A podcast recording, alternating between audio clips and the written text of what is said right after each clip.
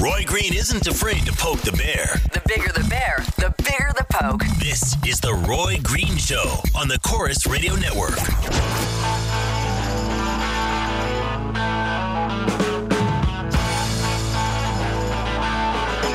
Marlene Hope spent 26 years in the Calgary Police Service. She's going to join us. She retired last uh, August as a detective. She'll join us next hour, and she's going to talk about what she will describe as a dysfunctional Calgary Police Service. First time she's talked to anyone, anywhere, at any time about the Calgary Police Service. That's next hour. My buddy Joe Warmington first first wrote, I first saw a story about James Akam in uh, in Joe's stories in the uh, in the Toronto Sun. Joe's such a terrific guy and great reporter. And then I was uh, in touch uh, this week with uh, Steve Smith and his with his son Scott in uh, Ontario. I've become a friend of friends of James. And James worked with Canadian troops in Afghanistan as an interpreter. And when the soldiers left Afghanistan, life became tenuous for Afghanis who assisted our troops. James' parents were murdered, and he knew he had to leave and he had a journey through Germany, contact with and help from a Canadian soldier he'd uh, worked with, and uh, Federal Immigration Minister John McCallum made sure that James arrived in Canada. He did in April of this year. We talked to him at the airport when he came in. He was with Joe, and uh, he's now living in Calgary, and he's on the air with us. James, great to talk to you, my friend. Nice to talk to you, buddy. How are you doing? I'm doing great, and it's a super week for you, right? Yeah, this is a super week for me. Actually, this is. Yeah. Tell us, tell us why. Uh, because of I take my family outside with myself, and I, I never was, was believed that one day I have my family with myself here in Canada. So I take them outside with myself here in the Rocky Mountains. So that's why I'm so happy. And they arrived this past Monday, correct? Yeah, they arrived like um, in last two weeks ago. So, yeah, they're with me right now here in Calgary. So your wife is with you. Your little boy is with you, who's what, five years old?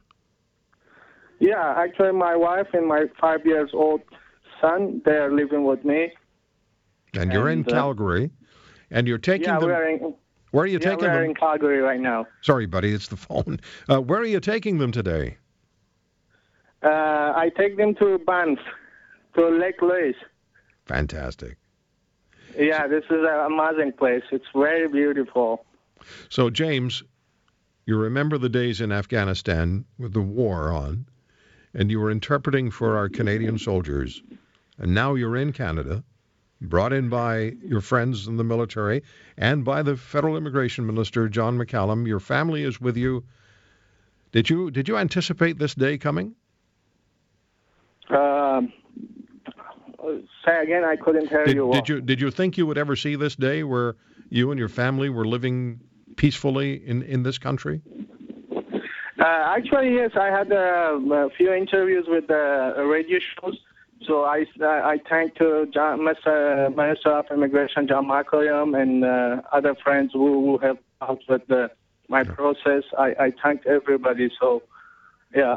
Do you want to say anything to your uh, to the Canadian soldiers you worked with in Afghanistan, you interpreted for? Because I'm sure some of them are listening in. Uh, Eric Kirkwood, Nathan Blake, yeah, Neil Dancer. There was a lot of stuff. They they helped me with this. So uh, there's a special thanks for them. So yeah. Well, James, thank you for what you did to, for Canada and for Canadians and for Canada's soldiers. You put your life at risk uh, working with them, interpreting for them. Welcome to Canada. Great to have you here in your new country, my friend.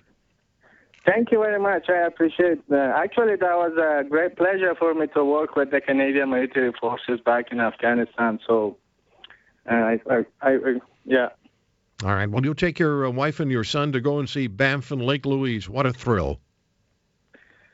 Oh, they said this is amazing place. This, they, they, they never seen before like this place. So that's why they, they was so excited for that place. And I take them out there and then walk with them and Yeah. and, and that was very peaceful place and they they were so excited for that I'm I'm I'm so happy for you. We'll talk again, James. All the very best to you and your family. but thank you very much i appreciate it Take care. There's James Akam, interpreter for Canada's military for our soldiers in Afghanistan.